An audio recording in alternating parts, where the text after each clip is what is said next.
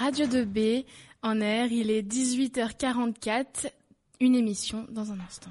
Non de Bonjour,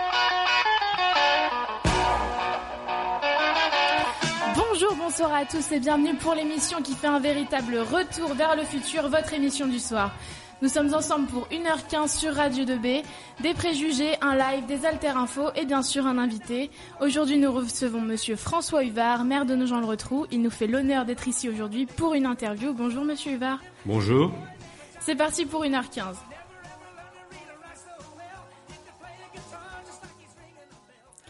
Et nous allons commencer cette émission par une petite présentation des chroniqueurs qui vont intervenir d'un bout à l'autre de cette émission.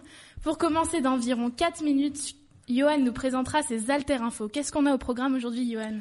Aujourd'hui, nous allons parler d'un trou noir dans la galaxie Sagittarius A. Ça fait très envie. J'ai hâte. J'ai hâte.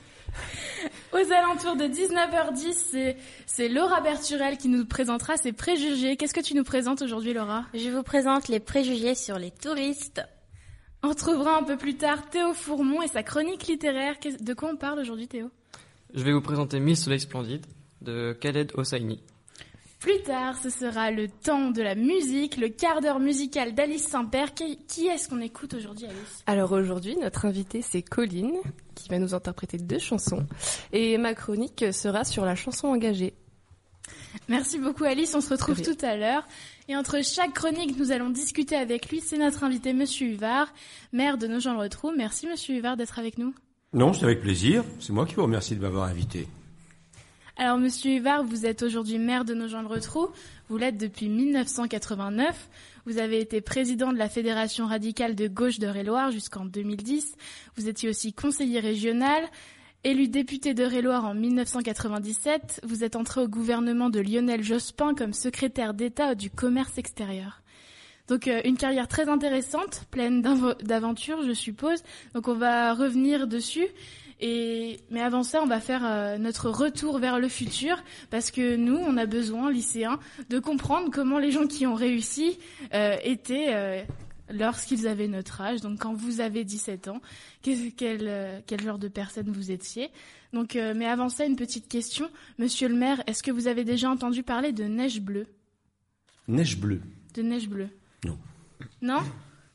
Si à la maison vous n'avez jamais entendu parler de neige bleue, c'est normal. Elles se cachent dans les recoins des journaux et d'Internet. Elles sont difficiles à trouver, mais pas d'inquiétude, il va les chercher pour vous. C'est les Alter Infos de Johan Rousseau.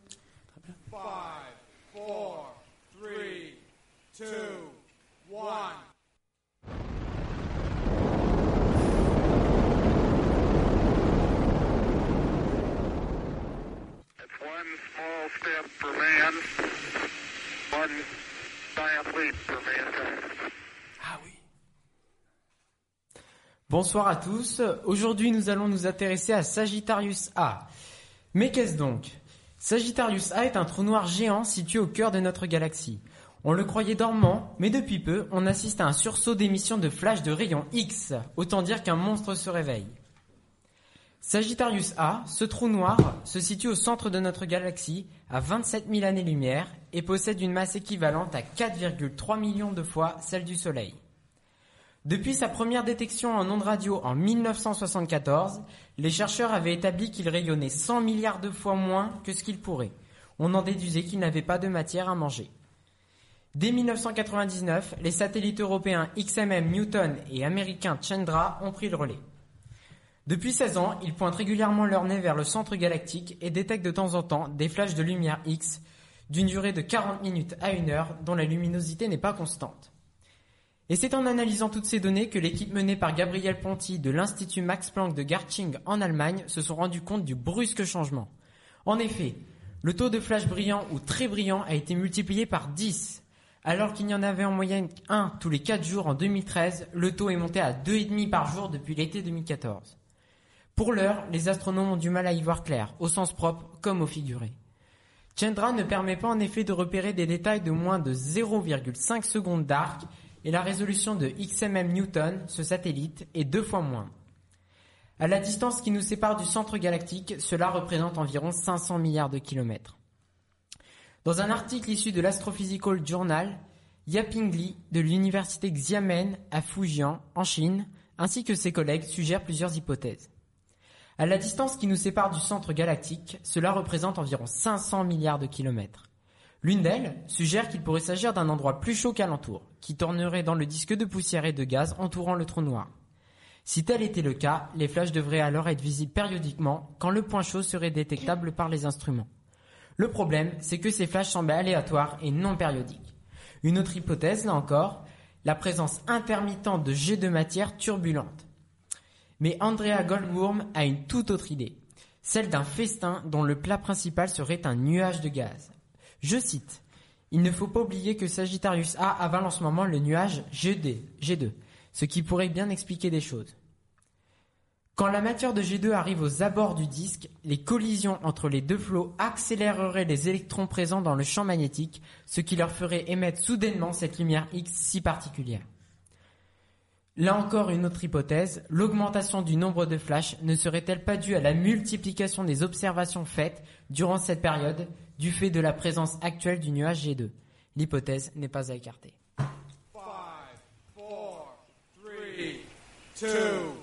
One.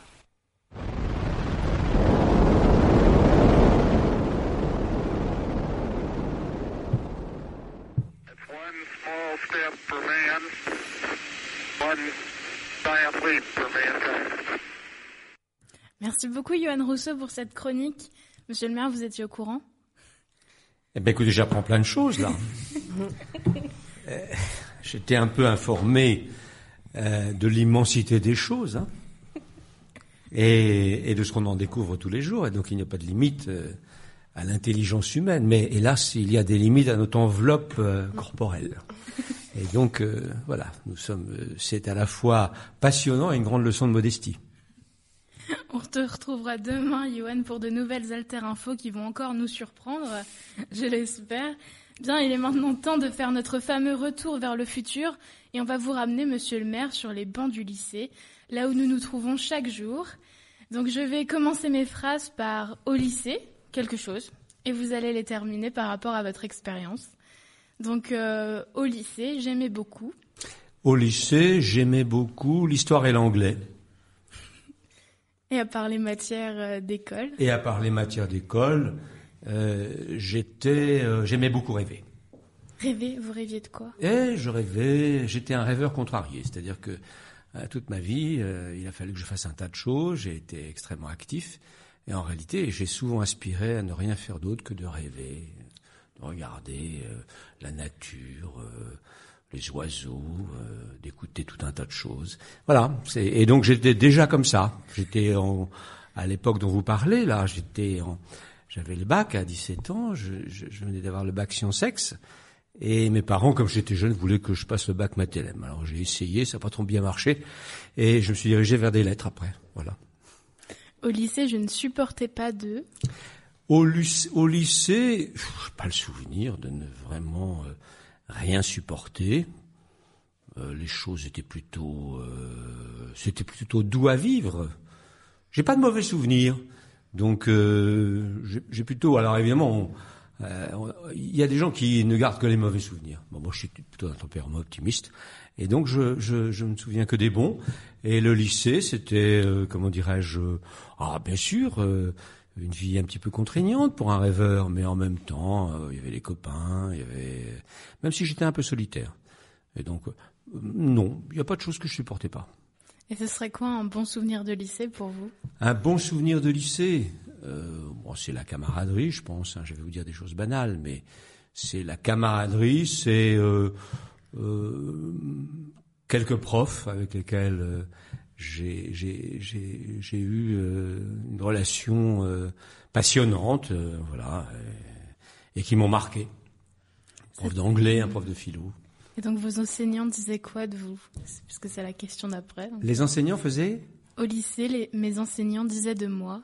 Alors au lycée, euh, les enseignants disaient de moi. Alors quand j'étais dans les petites, parce que quand j'étais au lycée, moi, euh, il n'y avait pas encore euh, la, la séparation entre les collèges, le lycée. J'ai commencé euh, dans ce qui est aujourd'hui le collège Arsène Meunier. Hein, je suis entré en sixième, euh, et puis après j'ai continué jusqu'au bac. Et les gens disaient que j'avais euh, l'œil euh, vif, euh, que bon, j'étais, comment dirais-je, euh, je travaillais mais sans sans forcer mon talent, que je voilà, j'aurais pu faire mieux. Et, donc ils me prodiguaient, ils me prodiguaient des encouragements. Au lycée, après les cours, je... Au lycée, après les cours, euh, je rentrais chez moi. Et euh, j'avais une mère qui était enseignante et qui donc prenait le relais de mes profs et qui, connaissant mon tempérament, euh, ne me laissait pas beaucoup de latitude pour ne pas faire tout ce qui m'était demandé. Donc voilà, elle s'occupait de moi, je faisais mes devoirs, et puis après j'allais me balader. Alors je prenais, j'avais un, j'avais un vélo et euh, quand c'était l'été, le soir, je partais euh, me promener dans le Perche, euh, voilà. Et, et j'avais le nez au vent, et, voilà, et, et je respirais l'air du temps. Au lycée, je disais de Nogent-le-Rotrou. Au lycée, euh, je disais de nos gens le retrouvent euh, que je vais essayer de me souvenir de ce que je disais. Bon, moi, j'étais, je suis un peu comme tout le monde, euh, comme vous aujourd'hui, j'imagine. Je suis allé un peu en Angleterre, euh, euh, puis je faisais de l'anglais en plus, c'était mon truc ça. Et donc, euh, mais je voyage, j'avais pas tellement voyagé au fond. Et donc pour moi, nos gens le retrouvent. Ben, je disais que c'était une ville sympa. C'était une grande, pour moi, c'était grand, une grande ville, nos gens le retrouvent. Après, j'ai appris que hein, dans la vie, il faut relativiser les choses. Il y a plus grand et il y a plus petit aussi. Et que, et que, eh bien, finalement, euh, la question que vous dites, est- que vous me posez, est bonne parce que euh, c'est l'idée qu'on se fait des choses qui compte, hein, moins que euh, la réalité de ce qu'elles sont. Et quand est-ce que vous avez réalisé qu'il y avait des villes plus grandes que Nogent-le-Rotrou Ah bah quand je suis allé, j'avais une cousine qui était euh, professeure d'université d'anglais. euh, elle m'a emmené à Londres. Et puis après, je suis parti là-bas tout seul. Et donc voilà, et euh, je suis allé à l'université de Londres euh, étudier la phonétique en anglais. Et euh, ce qui me passionnait. Donc j'avais du goût pour les langues, hein, c'est ça. Mais et, donc euh, à ce moment-là, j'ai compris qu'il y avait des échelles différentes. Il y avait des mondes qui s'ignoraient et que pour un petit provincial, euh, être plongé dans accompagner quelqu'un qui faisait un peu partie de des intellectuels dans les milieux londoniens, ah ben, c'était quelque chose qui me qui m'étonnait. Hein. C'était pas euh, voilà. Même si j'avais une mère enseignante, euh, je découvre autre chose. Voilà. C'est à ce moment-là que j'ai appris qu'il y avait des grandes villes et des métropoles. Vous avez fait des études d'anglais alors? J'ai fait des études d'anglais, oui. Et est-ce que vous aviez une idée de métier dans les langues plutôt ou... J'ai, bah, je crois que j'avais un don pour les langues, euh, pour la prononciation. Donc euh, voilà, j'ai appris, euh, j'ai fait des études de lettres puis d'anglais. Après, j'ai fait un peu de sciences politiques, mais euh, j'ai toujours gardé ce goût pour l'anglais. D'ailleurs, ça m'a servi parce que euh, je savais pas que ça me servirait un jour, mais quand j'ai été nommé au commerce extérieur euh, dans le gouvernement, bah, je, me suis servi de l'anglais, quoi. Et, euh, et voilà. Mais j'ai toujours continué de lire en anglais. J'ai même toujours un peu pensé en anglais. Ça ne veut pas dire que je trouve que les Anglais soient plus formidables que les autres, hein, même si j'ai un peu de sympathie et de tendresse pour eux. Vous aviez une idée de métier lorsque vous aviez 17 ans? Pas trop, Non? Justement, pas trop. J'hésitais, je, je, je- mes parents voulaient une formation un peu scientifique parce qu'ils se disaient, voilà, faut du sérieux, faut être, euh, faut, être ingénieur, je sais pas quoi, enfin bon. Et puis moi, je savais pas trop. Et finalement, euh, j'ai pris une filière littéraire et je ne savais pas quel serait mon métier. J'ai failli être enseignant, et puis non, je l'ai pas été. Et ensuite, je suis euh, rentré dans la fonction publique. Et puis j'avais toujours depuis le début, euh, ça c'est dans la famille, hein, euh, j'avais un goût particulier pour euh, ce qu'on appelle euh, bizarrement la chose publique. Pas tellement une chose d'ailleurs, hein, mais c'est surtout des êtres. Et, et donc euh, j'avais ça qui me passionnait. Et donc bah voilà, je me suis petit à petit orienté, après bien des détours, bien des hésitations vers vers ça. Et me voilà là. Encore. Vous avez dit que vous étiez un grand rêveur. Oui. De quoi est-ce que vous rêviez lorsque vous aviez 17 ans? Ah, lorsque j'avais 17 ans, j'étais comme les jeunes de cette époque-là. Euh, je rêvais euh, d'un monde indépendamment de mes rêveries habituelles, hein, qui étaient plutôt, euh, comment dirais-je, la passion que j'avais pour les oiseaux, pour les fleurs, enfin bref, vous voyez, je vous ai dit tout à l'heure. Euh, je, j'étais, j'étais habité par des, des idées qui étaient portées à l'époque sur euh, un monde bien meilleur. Euh, et comme j'étais jeune, évidemment, euh, j'avais des idées assez radicales. Euh, et je pensais qu'on pouvait facilement, j'étais imprégné d'histoire aussi, et je pensais qu'on pouvait facilement changer le monde. Mhm. Et, voilà à quoi je rêvais. Quel était votre idéal Ah ben. Alors en plus, je faisais un peu de philo. Je disais que j'avais un prof de philo qui était euh, euh, formidable, il s'appelait Lyotard Vogt, et euh, d'une grande famille de philosophes d'ailleurs.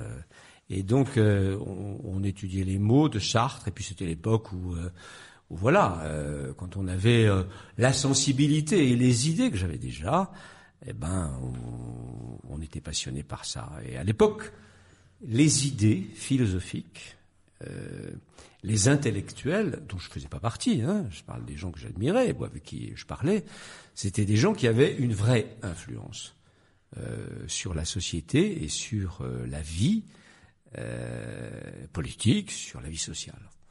C'est beaucoup moins le cas aujourd'hui. C'est pas parce qu'ils sont moins bons, c'est peut-être aussi parce que la société les entend moins. C'est peut-être parce qu'ils ont moins de choses à dire aussi, je sais pas. Mais il y a quelque chose en tout cas. Est-ce qu'il y avait des grandes idées, euh, parce que vous êtes lancé dans la politique euh, par la suite, est-ce qu'il y avait des grandes idées que vous vouliez absolument euh, Oui. imposer au monde, essayer de partager Alors, j'ai cru un moment qu'on pouvait imposer. Oui. Après, je me suis vite rendu compte qu'il fallait sans doute davantage convaincre et faire accepter. Et, et ces grandes idées, bah oui, c'était des idées que j'avais trouvées moi, à la fois dans ma famille, mon père fait de la politique avant moi. C'était des idées de euh, profondément républicaines, euh, euh, des idées de la République sociale. C'était, comment dirais-je, aussi des idées de, libération de la société en général, qui étaient encore, parce que je ne suis plus tout jeune, c'était encore une société qui était assez bloquée sur, pour plein de sujets. Il hein, faut, faut bien le voir. Hein. Entre aujourd'hui où vous êtes jeune et l'époque où moi, qui ne suis pas non plus d'un âge canonique, mais quand même un peu plus âgé, euh, il y avait de grandes différences. Vous savez, euh, euh, les, les- on était bien bien moins avancé euh, sur sur plein sur plein de domaines. Bon, moi dans ma famille, on, on était on avait des idées plutôt larges, donc euh, je me sentais pas mal. Vous l'avez dit, vous avez succédé à votre père en tant que maire de Nogent-le-Rotrou.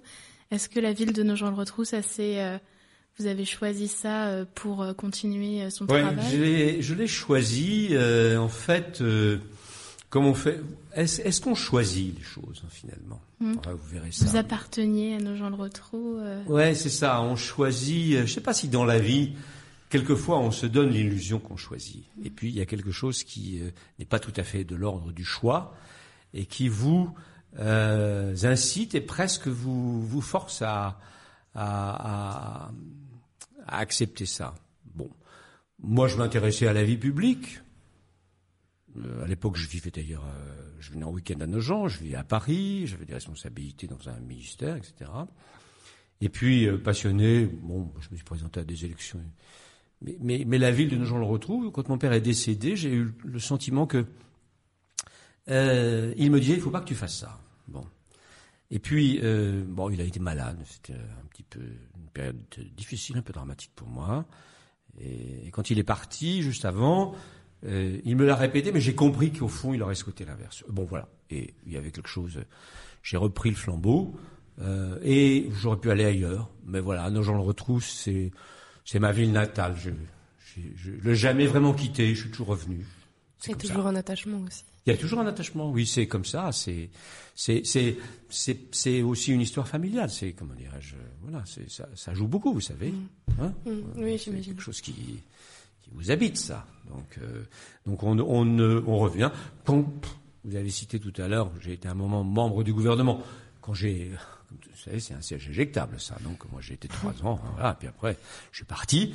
Euh, je, suis revenu à des gens retour, alors que j'aurais pu faire autre chose. Il y a des gens qui sont avocats d'affaires, euh, qui sont des affaires internationales, où j'avais été, etc. Eh bien non, moi, je suis revenu à des gens de retour. On va parler d'un autre choix maintenant, le choix de l'invité.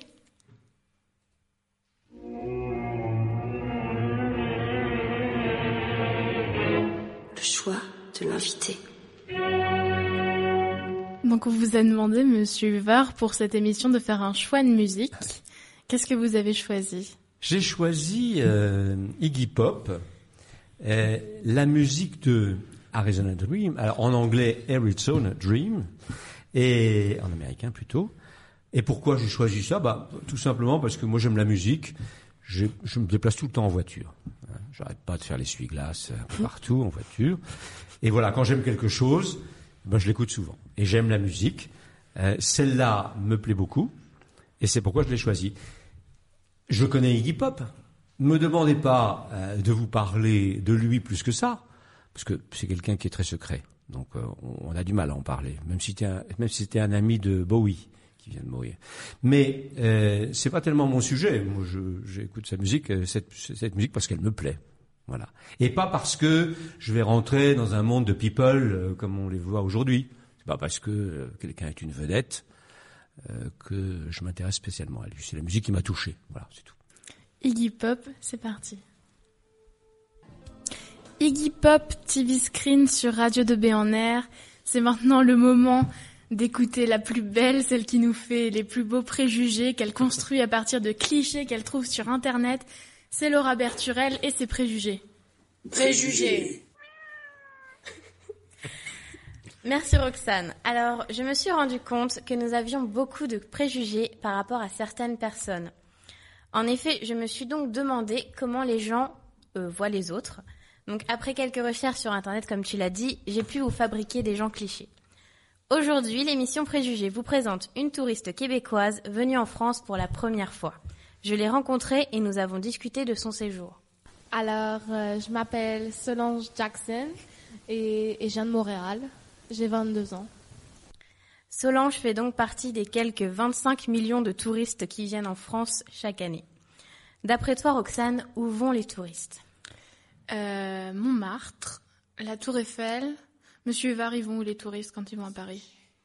Ce que vous venez de dire, euh, les grands monuments. Ouais. euh, mais Paris est tellement riche que euh, ils sont pas en peine de trouver des- plein de plein de choses à visiter. Enfin, les choses les plus courues, pas forcément les choses les plus originales. Alors où est-ce qu'elle est allée. Solange Je vous laisse le découvrir. Euh, ben, je suis allée à la Tour Eiffel, euh, au Louvre, et puis, puis je suis allée à une date euh, à côté de Montmartre. Cette jeune femme est donc allée aux endroits où affluent le plus de touristes et, comme l'a dit monsieur le maire, aux endroits les moins originaux. Mais qu'a-t-elle le, pl- le plus apprécié? Je vous laisse le découvrir. Ben, ce que j'ai vraiment beaucoup aimé en France, c'est la Tour Eiffel. Je m'étais tannée pour y aller, puis quand j'y suis allée, c'était vraiment très impressionnant. Et, je l'ai trouvé vraiment cute, et j'adore la Tour Eiffel, et j'adore la France. Enfin, comme un voyage laisse toujours des traces, je lui ai demandé ce qui l'avait le plus marqué en France. Honnêtement, euh, ben, ben, je dirais c'est les gens, euh, parce que quand je suis allée, euh, quand on m'a dit, quand je dis que j'allais en France, on m'a dit tu vas voir, les gens sont pas, sont pas gentils du tout, ils te regardent pas dans la rue, ils te, ils te bousculent, ils sont pas cute quoi. Et, et quand j'y suis allée, et ben, ben les gens étaient très sympas. J'ai même eu une date, donc j'étais très contente. Après ce séjour, elle a forcément fait un bilan. Alors, quelles sont les différences entre le Québec et la France? Il n'y a pas vraiment de différence entre le Québec et la France, si ce n'est euh, la langue. Euh, parce qu'au Québec, on parle le québécois et en France, c'est le français. Laura cède à tous mes caprices. Je ne peux rien te, ré- je ne peux pas te résister, Roxane. Alors, est-ce que vous êtes convaincue Euh, Ouais. non. Merci Alice. non, d'accord. Bon, bah moi non plus. Les touristes ne passent pas leur temps sous les monuments parisiens et on, et on peut les trouver dans toutes les villes de France, y compris nos gens le retrouvent. Demain, ce sera à Mamadou Bamba de nous raconter son histoire. Alors un conseil, si vous souhaitez évincer les clichés, allez les vérifier, sortez à la rencontre d'autrui. Merci beaucoup Laura. Une très belle chronique. C'était un plaisir. Demain Mamadou alors. ouais, Mamadou, obligé. Très bien. On va poursuivre cette interview. Euh, avec une question que je me suis posée, monsieur le maire, parce que disons que j'ai pensé aller chercher la réponse sur Internet, puis je me suis dit euh, autant la poser à un maire. Donc, qu'est-ce que fait les, qu'est-ce que font les maires exactement? Parce que on sait, on sait, vous êtes là, mais on sait pas vraiment ce que, moi je sais pas vraiment ce que vous faites. Je pense qu'il y en a qui partagent mon avis. euh, c'est- donc euh, Ah. voilà. Quels Pourtant, sont- les maires, euh, parmi les, les, élus, euh, sont ceux qui sont euh, souvent euh, le plus clairement euh, perçus, parce qu'ils s'occupent euh, euh, de la vie quotidienne des gens. Alors, euh, la vie quotidienne des gens, c'est euh, d'abord commencer par les écouter, euh, les comprendre, les connaître, et puis bien entendu, quand on pense qu'on les a compris, essayer d'apporter des réponses à des problèmes qui sont les leurs, qui sont ou des problèmes très personnels, des problèmes très individuels, qui peuvent apparaître euh, de tout petits problèmes, et puis des problèmes collectifs. Et donc, euh, un maire, c'est quelqu'un qui est un administrateur, euh, qui, comment dirais-je, est le chef du personnel dans la ville, qui présente au conseil municipal des investissements, qui aménage telle ou telle rue, tel ou tel quartier, ça dépend si la ville est en expansion ou pas. Et voilà, un maire, c'est quelqu'un qui est plus un comme parmi les élus, c'est plus un administrateur, un gestionnaire euh, des services publics communaux euh, que euh, un député ou euh, bien d'autres représentants. Pour autant, évidemment, on n'échappe pas quand on est quand on est maire à, à l'histoire des idées. Et un maire, c'est aussi quelqu'un qui se réclame ou pas euh, d'une certaine histoire, une certaine histoire locale, une certaine histoire des idées. Alors là, elles ne sont pas forcément locales, les idées, elles sont même euh, bien plus larges, et qui essaie de les mettre en application avec l'accord. Les élections sont euh, un accord à chaque fois renouvelé ou pas. Et, et donc, euh, euh, bah, ces idées, ça peut être, par exemple, d'être engagé pour les équipements collectifs, euh, pour la réduction des inégalités à travers le sport, à travers la culture. voilà de quoi s'occupe un maire au niveau local. Donc vous avez dit qu'il fallait connaître et comprendre Oui. euh, les gens. Est-ce que ça, ça se fait avant ou après euh, les élections? Parce que pour euh, Ça proposer, ça se fait. Ça se fait, c'est permanent. Je pense que voilà, c'est comme ça. C'est que euh, d'abord il faut aimer les gens, hein, parce que si, euh, étant donné qu'on est, on est toujours en contact avec les gens, ils vous sollicitent toujours. Euh, si on n'aime pas les gens, on pourrait facilement trouver que bah, vraiment, ou ils sont trop exigeants, ou alors c'est fatigant, ou voilà. Donc c'est ça. Donc il faut, il faut avoir cette attitude d'esprit permanente qui est bah, de les écouter, mais tout le temps. Et, donc, c'est tout au long du mandat. Il n'y a pas une période avant les élections qui serait on écoute ou on fait semblant d'écouter, c'est ça que vous vouliez dire, et puis une période après les élections où on se boucherait les oreilles en disant bon, ben maintenant que je les ai entendus ou pas, je vais faire comme je veux, comme je l'entends. Non. Euh, Il y a des choses que vous aviez prévu de faire que vous faites pas parce que vous sentez que ben, les gens finalement, euh, ou bien ils ont changé d'avis, ou bien ce que vous proposez, ben, finalement ils n'étaient pas tant que ça, et que quand vous découvrez qu'ils tiennent euh, bien plus à autre chose, ben, vous, finissez, vous finissez par le faire. Voilà.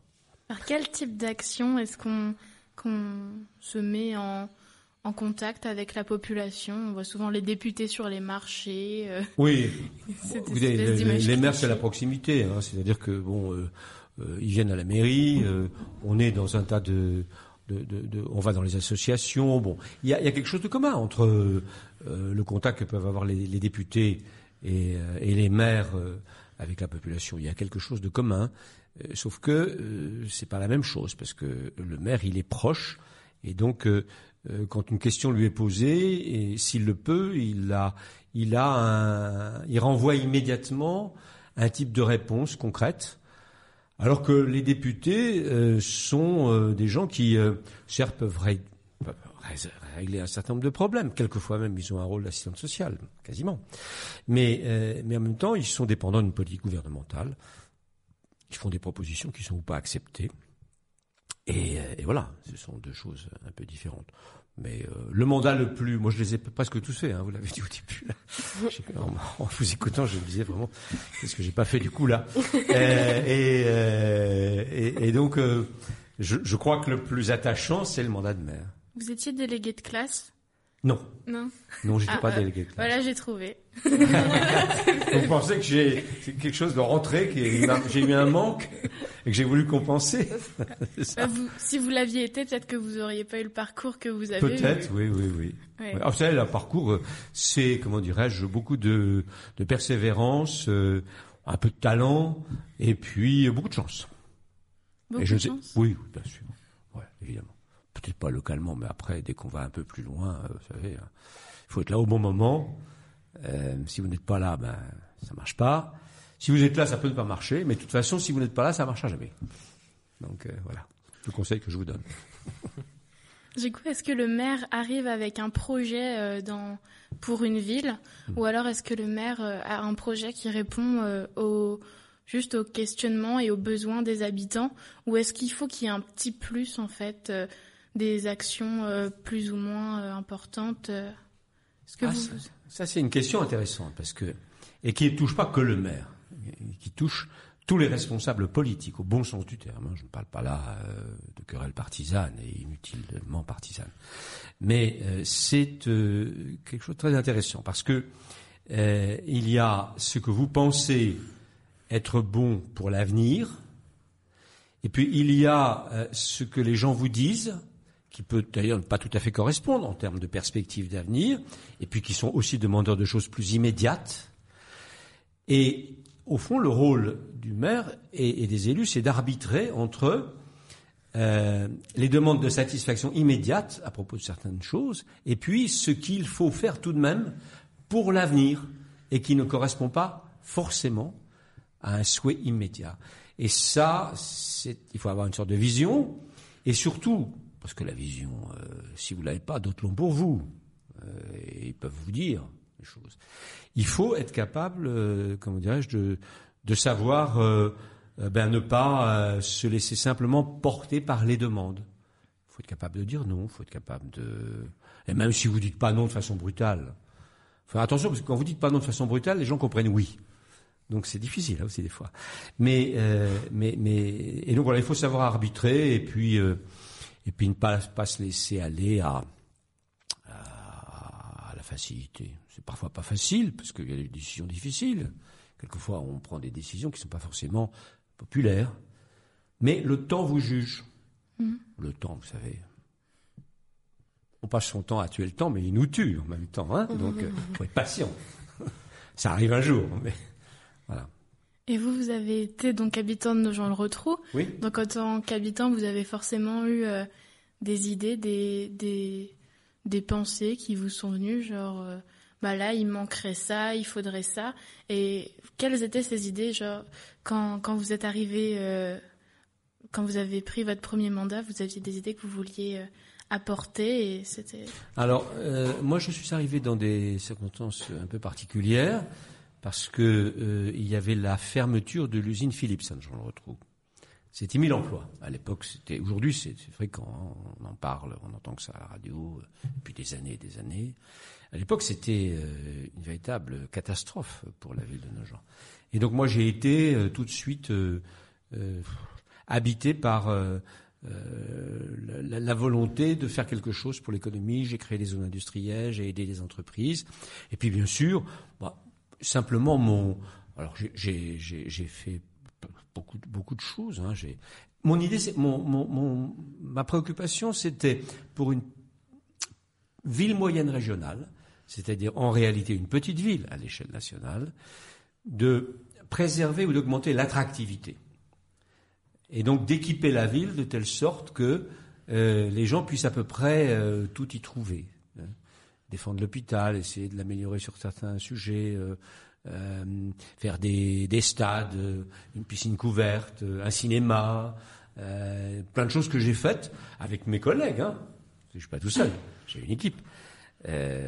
Pour augmenter l'attractivité et, et pour que les gens qui viennent à Jean puissent dire ben on a à peu près tout. Alors il y il y a une limite à ça, c'est que pour les gens qui habitent là en permanence, euh, ils sont contents de trouver tout un tas de services. Et j'entends beaucoup de gens qui me disent ah, on trouve à peu près tout. Bien sûr, on trouve pas euh, tout ce qu'on peut trouver dans de très grandes villes, mais on trouve on trouve à peu près tout pour vivre à peu près correctement.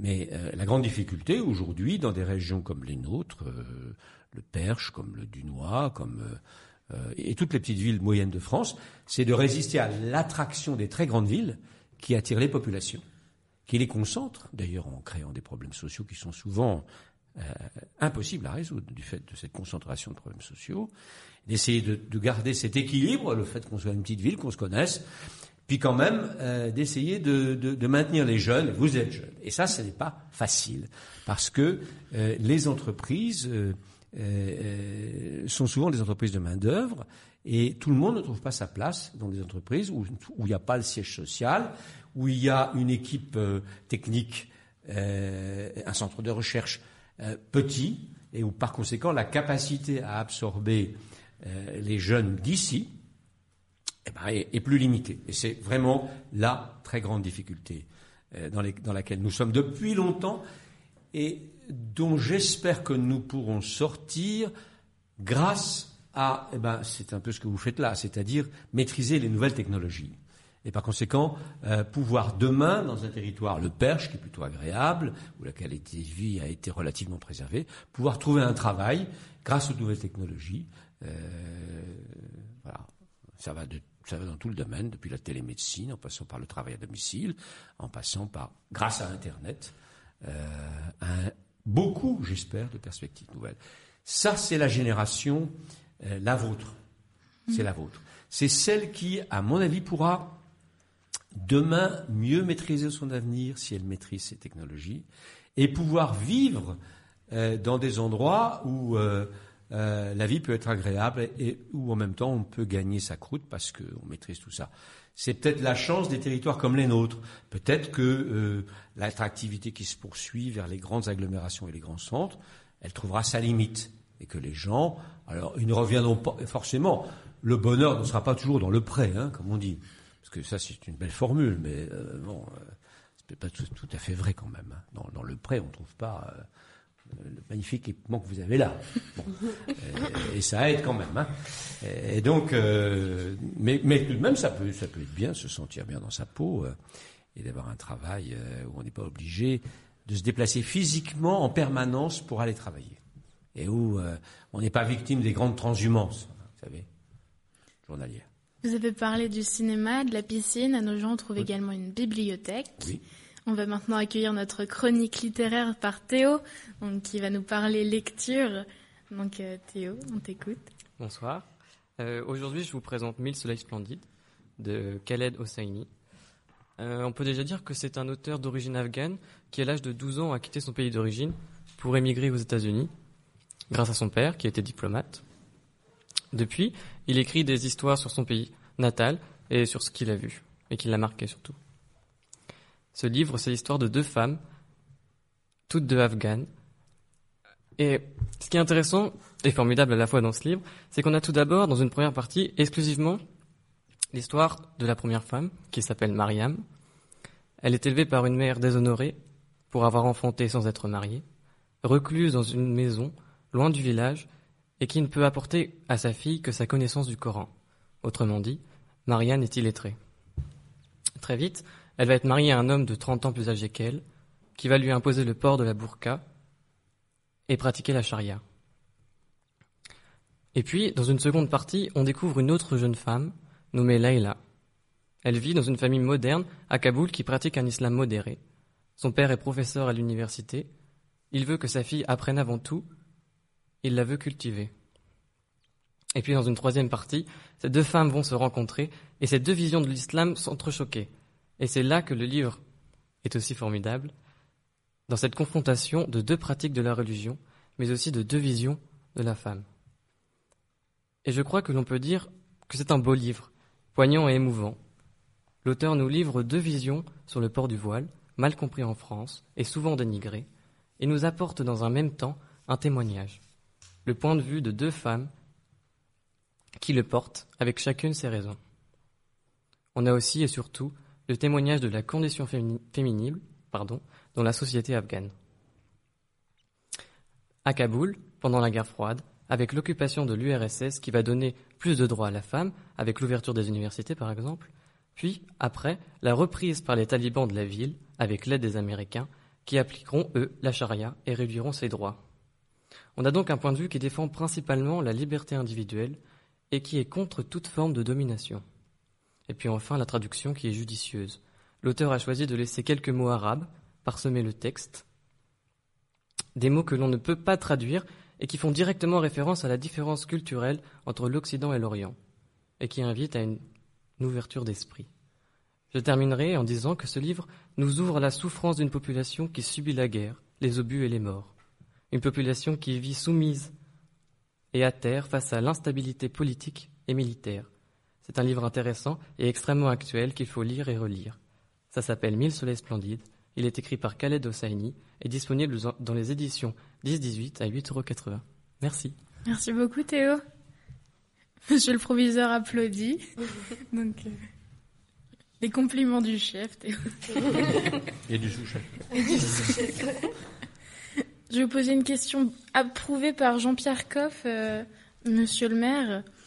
Est-ce que vous avez encore le temps de lire? Oui. Oui? Oui, oui. Oui, bon, heureusement. Et qu'est-ce que vous lisez? Tout. Tout? Je dévore tout. Ouais, ouais. Tout. Votre- Je, je, je, évidemment, je, je suis, je ne suis pas un accro de l'information parce que je trouve que, euh, alors là, vous êtes une, une information chaîne ra- de- radio. Je vois se développer euh, les chaînes, euh, les chaînes spécialisées. euh, je vois, comment dirais-je, une actualité qui va de plus en plus vite et, qui finit par tellement dispenser d'informations sans analyse, alors que j'ai trouvé, bravo, que c'était plein de sensibilité et que c'était vraiment très bien fait. Et, et en plus, c'est très utile parce que ça, la tolérance et euh, le dialogue des cultures, c'est pas, on en a besoin en ce moment, plus que jamais. hein. Il, il est temps d'ailleurs euh, de, de se dépêcher là-dessus. Et donc, mais donc voilà, donc moi je ne supporte pas trop ça. Et donc, euh, je me réfugie volontiers euh, dans, dans, dans la lecture. Pas forcément, j'ai toujours un temps de retard, pas forcément dans la sortie des bouquins qui font les prix littéraires. Ça, je les lis quelques années après. Mais euh, de, de, de, succès littéraire ou, ou d'œuvres, euh, comment dirais-je, euh, un peu, un peu intemporelles. Ouais, ouais, donc je passe mon temps beaucoup à lire. Oui. Ça, c'est, c'est une question de gestion du temps, parce que vous savez, si, si on se laisse, comment dirais-je, manœuvrer en permanence par le, le, flot de, de la vie contemporaine, euh, qui est chronophage, euh, qui est assourdissante, euh, euh, on n'a plus euh, le temps d'exercer son, son esprit critique. Et ça, c'est, embêtant, ça m'ennuierait. Mais bon, en même temps, euh, je suis comme tout le monde. Hein, je j'ai pas toujours autant de temps que je voudrais. Très bien, on va faire une petite pause musicale. Donc je vais vous expliquer cette chanson parce qu'il y a environ une année, l'atelier radio a débuté et euh, au lycée avec Yoann ici présent euh, et les élèves de Brossolette, on a enregistré une émission d'introduction. Donc pour cette émission, on avait prévu de passer Down on Live de la chanteuse Elephant, mais on n'a pas pu parce qu'on ne pouvait pas payer les droits. Et aujourd'hui, les droits sont payés. On va donc nous faire se faire plaisir en passant l'envoûtante chanson Elephant Down on Life. C'est parti. C'était Down on Life Elephant sur Radio 2B en air. Morceau qu'on a finalement pu écouter sur cette antenne. oui, on est très content de pouvoir la- de l'avoir passé. Donc, monsieur le maire, on va poursuivre ce voyage dans le temps. Et donc, euh, j'avais euh, une petite question pour rebondir sur ce que vous disiez par rapport au fait que Nogent est une ville euh, attractive. Euh, on voit beaucoup de Parisiens qui viennent le week-end. Comment, enfin, qu'est-ce qui fait de Nogent cette ville, cette ville un peu isolée? Qu'est-ce qui fait que Nogent est une ville attractive? Mais je pense que les, les- d'abord, nous ne sommes pas très loin de Paris. Ensuite, et les, les résidents secondaires ont, ont trouvé dans le Perche un cadre euh, euh, paysager agréable. Il y a un patrimoine qui est euh, intéressant et qui souvent leur convient bien. Et d'autre part, il y a dans le Perche, quoi qu'on dise, une, vie culturelle assez intense à laquelle ils participent. Et donc tout cela fait que, effectivement, quand vous allez sur le marché de Nogent-le-Rotrou euh, le samedi matin, euh, faire vos courses, euh, eh bien, vous y rencontrez tout un tas de gens. Et bon, je trouve que, voilà, c'est le perche là, hein, c'est le perche qui, qui, qui, qui attire les gens. Hein, voilà.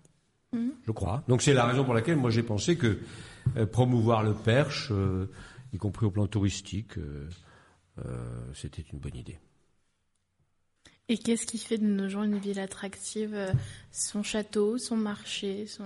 Son château, son marché, euh, sa saison culturelle, euh, euh, sa vie associative, euh, qui euh, est, je crois, riche. Il y a beaucoup d'associations sportives, d'associations culturelles, et, et c'est ça, n'est-ce pas, qui, qui crée l'attractivité. C'est pas euh, la- l'activité économique, elle est indispensable. Euh, elle est indispensable à la prospérité. C'est de l'activité économique que dépend aussi euh, le maintien de la vie associative. Mais la capacité des gens à se mobiliser dans les associations, à vivre ensemble, euh, ça c'est très important. Peut-être aussi, je crois, euh, le fait que les gens ici se connaissent et que on ne vient pas, euh, on va dans des grandes villes pour y trouver euh, éventuellement du travail, euh, même s'il y a un taux de chômage important, euh, il y a une rotation de, de- de- dans les emplois. euh, plus importante. Euh, On y va pour trouver euh, toutes sortes de services, euh, qu'on trouve presque ici d'ailleurs aussi bien. Mais ici, euh, on y vient et on y reste ou on y revient. Voilà, parce qu'on se connaît entre nous. Et qu'il y a beaucoup d'humanité là-dedans. Vous savez, l'humanité, c'est euh, des relations humaines. Euh, c'est un bien précieux. Et je crois que finalement, depuis euh, euh, le, depuis que le- les temps les plus reculés, c'est ce qui réunit et soude les gens. Alors je suis confiant dans l'avenir à cause de ça. Vous êtes très attaché à nos gens le retrou, c'est Oui. que vous avez grandi. Est-ce qu'il y a un endroit que vous préférez dans nos gens? Oui, j'aime bien euh, les bords de. Voilà. Vous- Parce que je suis, euh, j'aime bien cette idée de de voir euh, le mouvement de l'eau permanent. Bon, il y a bien des inondations qui sont perturbantes. Il y a bien les- des sécheresses qui en diminuent le débit de cette rivière, mais qui traverse la ville et, et autour de laquelle euh, la ville s'est organisée. Voilà. Donc j'aime bien les bords de Luynes. À part ça, il y a plein de, de jolis monuments. hein. Il y a plein de.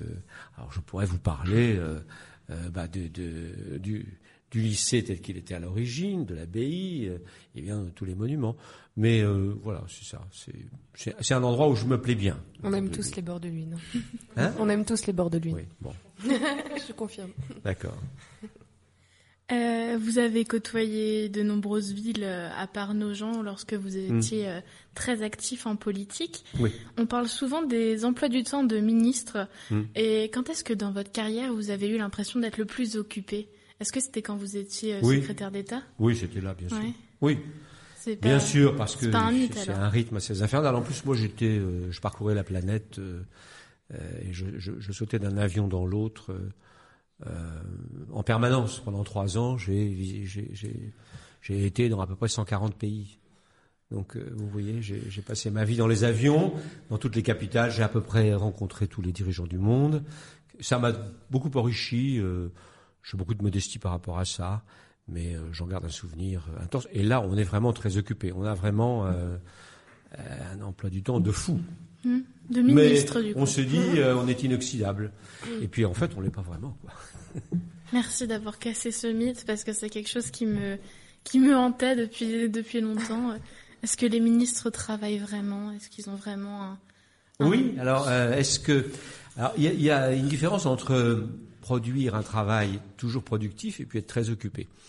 Il y a, il y a, comment dirais-je, euh, une partie représentation, une partie de relation euh, diplomatique, humaine, qui paraît ne pas être du travail, mais qui en est, parce que créer la confiance entre des responsables, des dirigeants, c'est déjà résoudre la moitié des problèmes.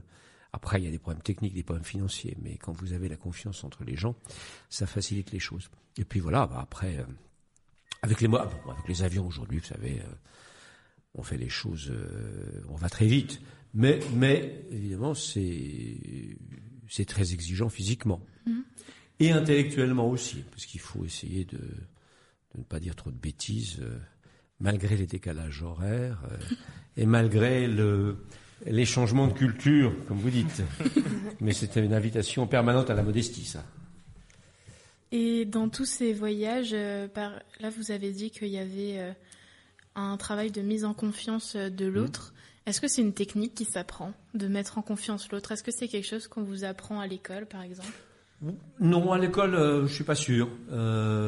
maintenant, il y a des écoles qui sont spécialisées. C'est sur le tas, du coup? Mais Bon, déjà la comment dire la vie politique est une, une, école hein, de, de, ce point de vue-là. Mais je pense que la technique, elle existe. Il y a des codes, comme dans toutes les sociétés humaines, dans tous les rapports humains. Il y a des codes. Il faut les connaître, il faut les maîtriser. Mais personne n'est totalement dupe des codes. Une fois que vous avez respecté le code euh, et que vous le code de la route, mmh. Hein, que vous le connaissez, que vous ne commettez pas d'erreur, que vous ne mettez pas les gens en danger, vous avez toujours le regard qui vous dira celui-là, il connaît son code de la route, mais c'est un excellent euh, conducteur. Voilà. Et voilà. Il sait conduire, mais pas seulement en respectant, mais il conduit bien. C'est différent ça. Hein. Elle va nous conduire sur d'autres routes, Alice Saint-Père et sa chronique musicale.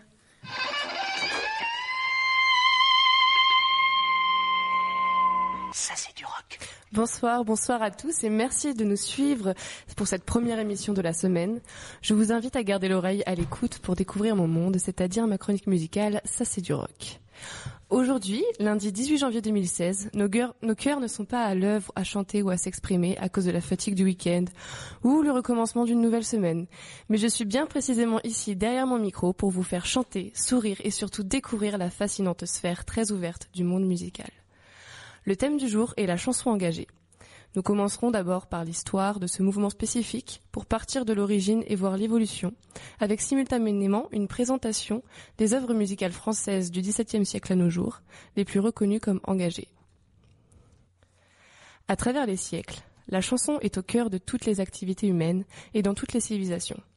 Elle répond aux besoins très divers des hommes et par-delà du divertissement, exprime des émotions, des sentiments et des idées, le tout sous une forme narrative, dramatique ou poétique, ce qui en fait un art à part entière.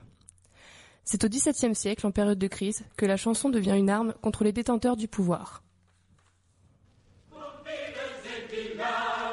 Appelées Mazarinades, contre le cardinal Mazarin, ce sont des chansons ouvrières qui expriment les aspirations du peuple lors des manifestations de rue.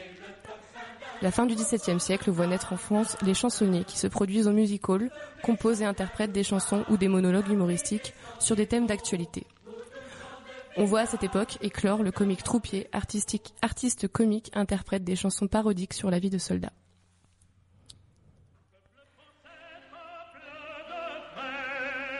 C'est au XVIIIe siècle que la chanson et surtout les paroles se penchent vers des sonorités beaucoup plus révolutionnaires. Ce sont des chants très marqués idéologiquement et qui produisent immédiatement l'effet d'une explosion dans le cœur et des idées du peuple. On peut citer comme exemple connu de tous la Marseillaise, écrite par Rouget de Lille pour l'armée du Rhin, à la suite de la déclaration de guerre de la France à l'Autriche en 1792. C'est un chant de guerre révolutionnaire, un hymne à la liberté, un appel patriotique à la mobilisation générale contre la tyrannie et l'invasion étrangère. Elle sera décrétée pour la première fois en tant qu'hymne national le 14 juillet 1795. Les chants des années 1880-1900 jouent un rôle capital dans la constitution d'une idée libertaire en répandant une certaine image de l'anarchisme. C'est de là que naissent les chansons pour la Commune de Paris. Sous la Restauration et le Second Empire, ce sont des chants des sociétés ouvrières qui constituaient des hauts lieux d'opposition des espaces de conservation des idées révolutionnaires. Mais la chanson a fait plus qu'accompagner la commune, elle l'a épousée. Les auteurs sont des révolutionnaires qui chantent et qui laissent leur plume pour l'action militante et le combat, notamment Eugène Potier, Louise Michel ou encore Jean-Baptiste Clément et son poème Le temps des cerises, qui rend un hommage éternel aux communards.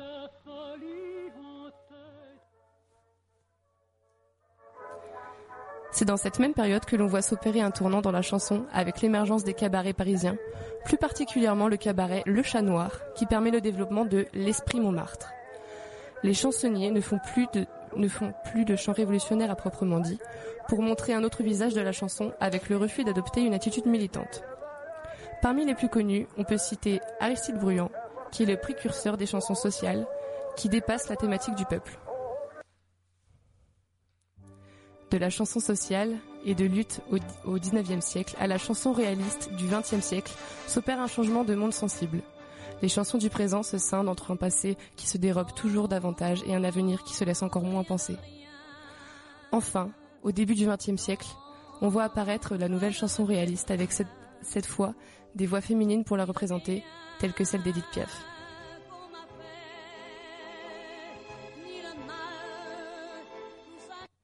Depuis la chanson est définie engagée lorsqu'il s'agit de défendre ses idées face à la société et tous les problèmes qu'elle peut générer.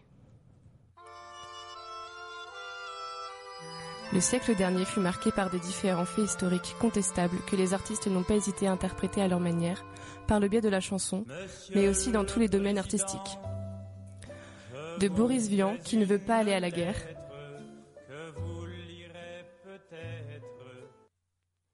en passant par Jacques Brel, qui souhaite rester lui-même en critiquant la classe bourgeoise. Euh, le cœur bien au chaud, les yeux dans la bière, j'ai la grosse Adrienne de mon talent. Avec l'ami Jojo et avec l'ami Pierre, on allait boire nos 20 ans. Jojo. Ou encore, mon coup de cœur pour la chanson Ma France de Jean Ferrat, qui sonne juste, bien, tout en défendant les valeurs et merveilles de notre pays.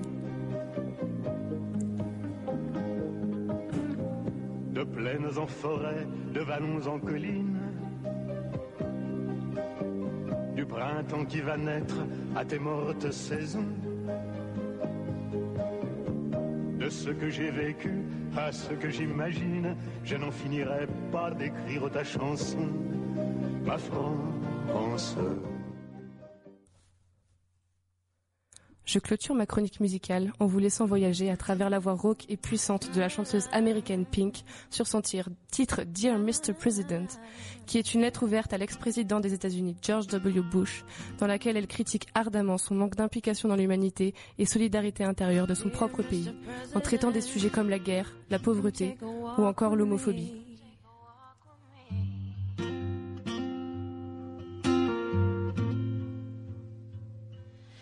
Let's pretend we're just two people and you're not better than me. I'd like to ask you some questions if we can speak honestly. What do you feel when you see all the homeless on the street? Who do you pray for at night before you go to sleep? What do you feel when you look in the mirror? Are you proud? How do you sleep while the rest of us cry?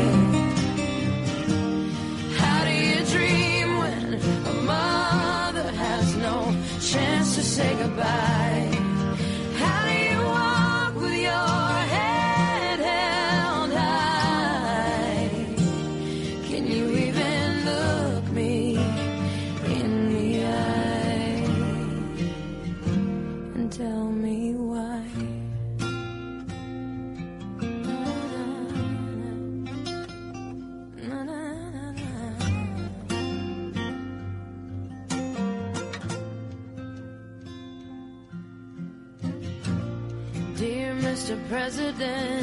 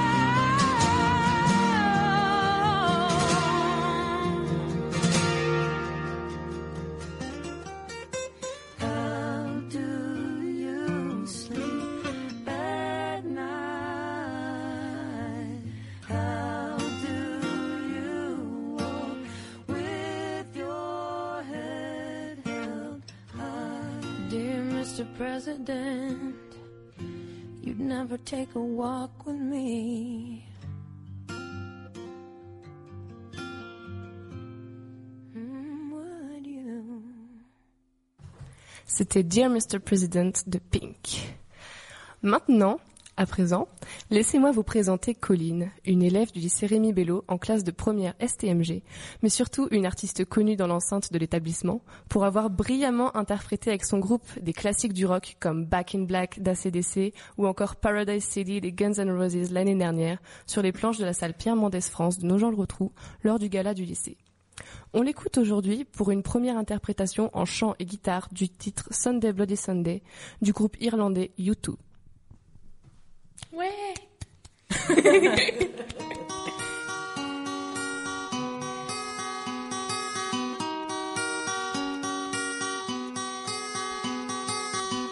can't believe in yesterday.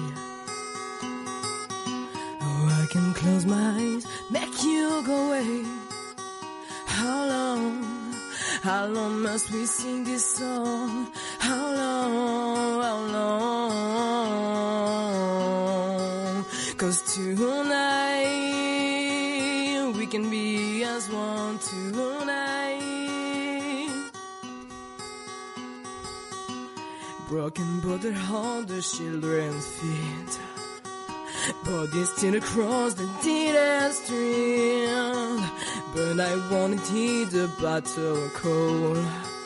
I put my back up, put my back up to get to home. Someday, bloody Sunday.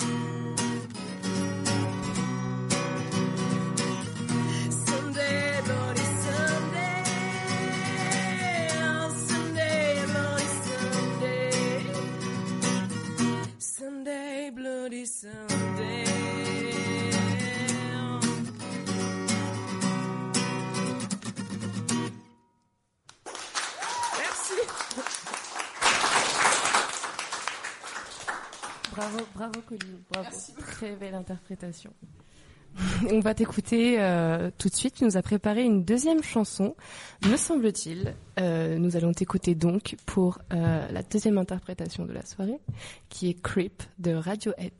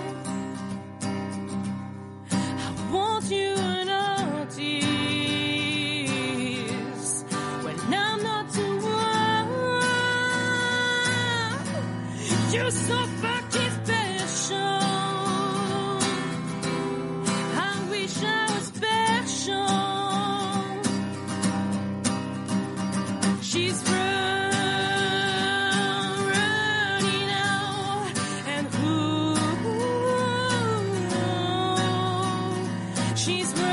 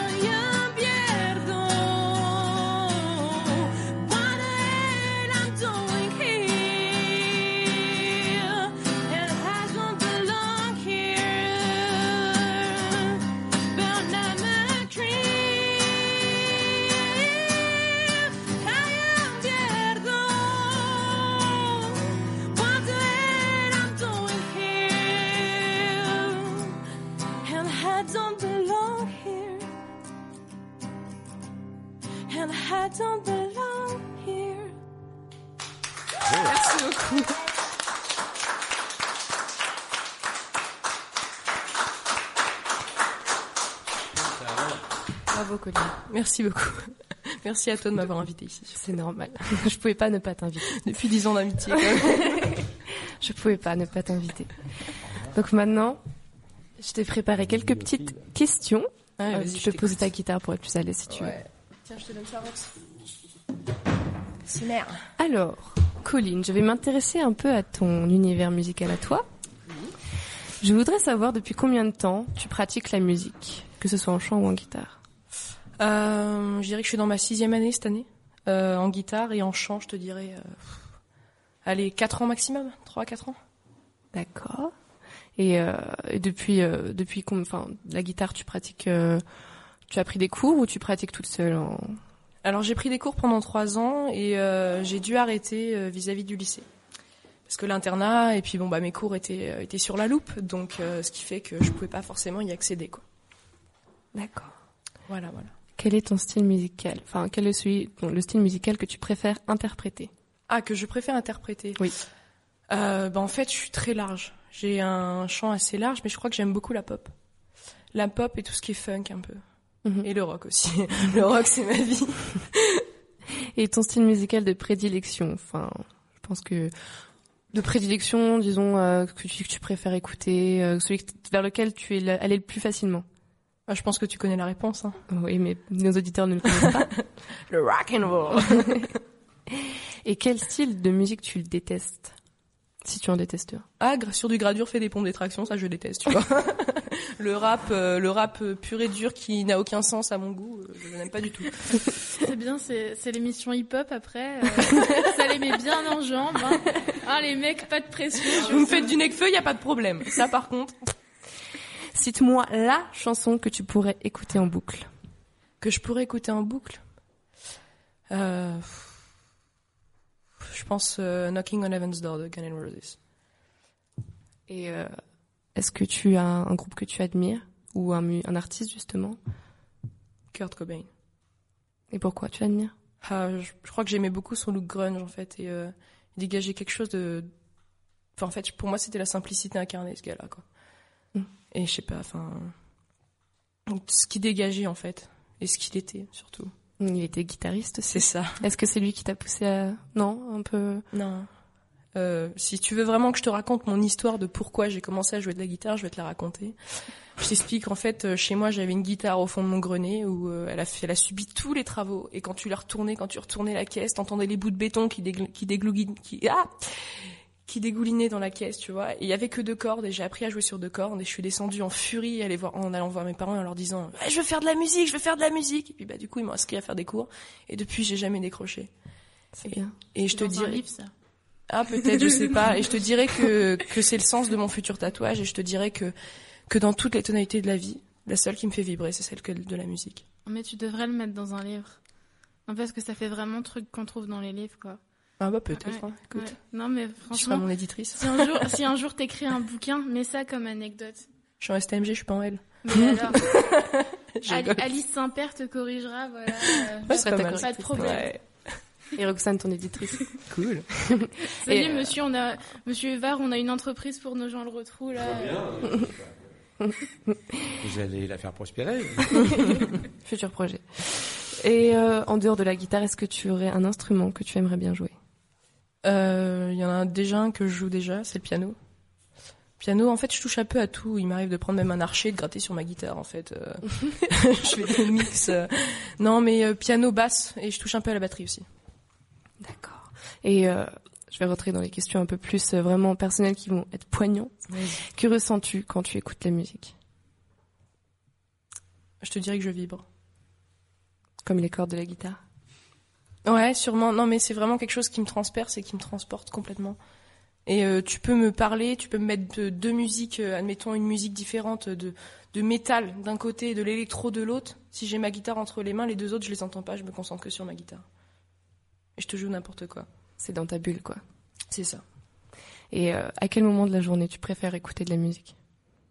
Je crois le matin au réveil et euh, le soir avant de me coucher. D'accord. Et une dernière question. Avant dernière question, pardon. Penses-tu que l'on pourrait vivre sans musique? Pour ma part, non. Après, un monde sans musique, ce serait quand même triste. Enfin, je sais pas. euh, faut imaginer. Je vais donner un contexte. Euh, durant la guerre, par exemple, ils écoutaient du Edith Piaf. Qu'est-ce qui serait devenu Qu'est-ce que seraient devenus les soldats sans Edith Piaf? On sait pas. Mm. Et pour moi, la musique, c'est vachement important. Enfin, c'est quelque chose. euh, Il y en a qui diront le Ouais, il y en a qui diront le sport. Moi, je dirais euh, vive la musique. Enfin, c'est comme ça. euh, ça s'explique pas. C'est quelque chose qu'on choisit pas. Enfin, c'est même une voix qui est, qui est directement écrite dans les lignes de notre destin. Penses-tu faire euh, de la musique ta vie? Non, c'est trop compliqué. Mais si jamais j'ai l'occasion, je dis pas non. Merci Colline, merci d'être venue parmi nous, d'avoir accepté mon invitation pour euh, participer à l'émission et encore bravo pour tes deux interprétations. Mais je t'en prie, ça m'a fait énormément plaisir. Merci, merci à tous de, de m'avoir écouté. Euh, C'était euh, Alice Saint-Père sur l'antenne Radio 2B en direct du lycée Rémi Bello. Je vous souhaite à tous une agréable soirée et surtout, n'oubliez pas de rêver ce soir. Comme monsieur le maire. Comme monsieur le maire. Comme monsieur le maire, avec qui on va parler du futur maintenant? D'abord, on va remercier Alice et Colline. Mais de rien. De rien. Ouais, Alice, c'était une très belle chronique. Colline, c'était deux très belles chansons magnifiquement interprétées. Merci beaucoup. Monsieur le maire, parce que j'ai pas le temps de développer sur le futur, alors euh, je vais vous poser une question très simple. Qu'est-ce que vous faites demain? Alors demain, euh, ben, ce soir, je vais aller à Paris. Et demain, euh, je reviendrai demain en début d'après-midi. Et demain, j'aurai une réunion à Paris euh, où nous allons parler euh, de certains projets euh, de réforme. euh, voilà. Donc, euh, je vais faire ce que je sais faire. hein. C'est-à-dire euh, essayer de donner un avis qui n'est pas toujours écouté euh, sur certaines choses. Voilà. Ben, je fais ça à peu près régulièrement, hein, dépendamment de ce que je fais. Mais j'aime bien, j'ai trouvé ça très bien, super d'être ici. Vous savez, vous vous donnez envie d'être jeune. Alors, euh, c'est pas, comment dire, Ça fait plaisir. parce que les gens d'un certain âge, ils ont envie d'être jeunes parce qu'ils ont des regrets. Mhm. Voilà. On ne vit pas de regrets. Et donc, euh, euh, moi, j'ai pas de regrets. hein, voilà. Bon, un peu de nostalgie peut-être. Mais là, vraiment, c'était c'était bien. Et vous vous donnez aux gens envie d'être jeunes. Ça, C'est c'est ça, gentil. c'est bien. C'est Parce gentil. que on est dans une société où les gens comprennent pas toujours bien ça. Voilà. Merci beaucoup, monsieur le maire, d'avoir été avec nous. On va conclure cette émission. Merci beaucoup, monsieur le maire, d'être venu dans cette émission. Ça nous a fait vraiment plaisir que vous soyez là. Merci à Alice, Johan, Laura, les chroniqueurs de cette émission. Théo, je l'ai oublié. Merci à Rémi, Aurore et Arnaud qui étaient à la technique ce soir. Et surtout, merci aux auditeurs d'avoir suivi toute cette, toute première émission du soir, celle qui fait un véritable retour vers le futur. On se retrouve demain pour un autre voyage avec monsieur Monemain qui est urgentiste. Bonne soirée. J'oublierai pas de remercier monsieur Unsu et monsieur Guyot qui ont suivi, qui ont suivi toute euh, la préparation de cette émission. On va, je vais vous quitter avec une, euh, une chanson très importante pour moi, Where is the Love de Black Eyed Peas?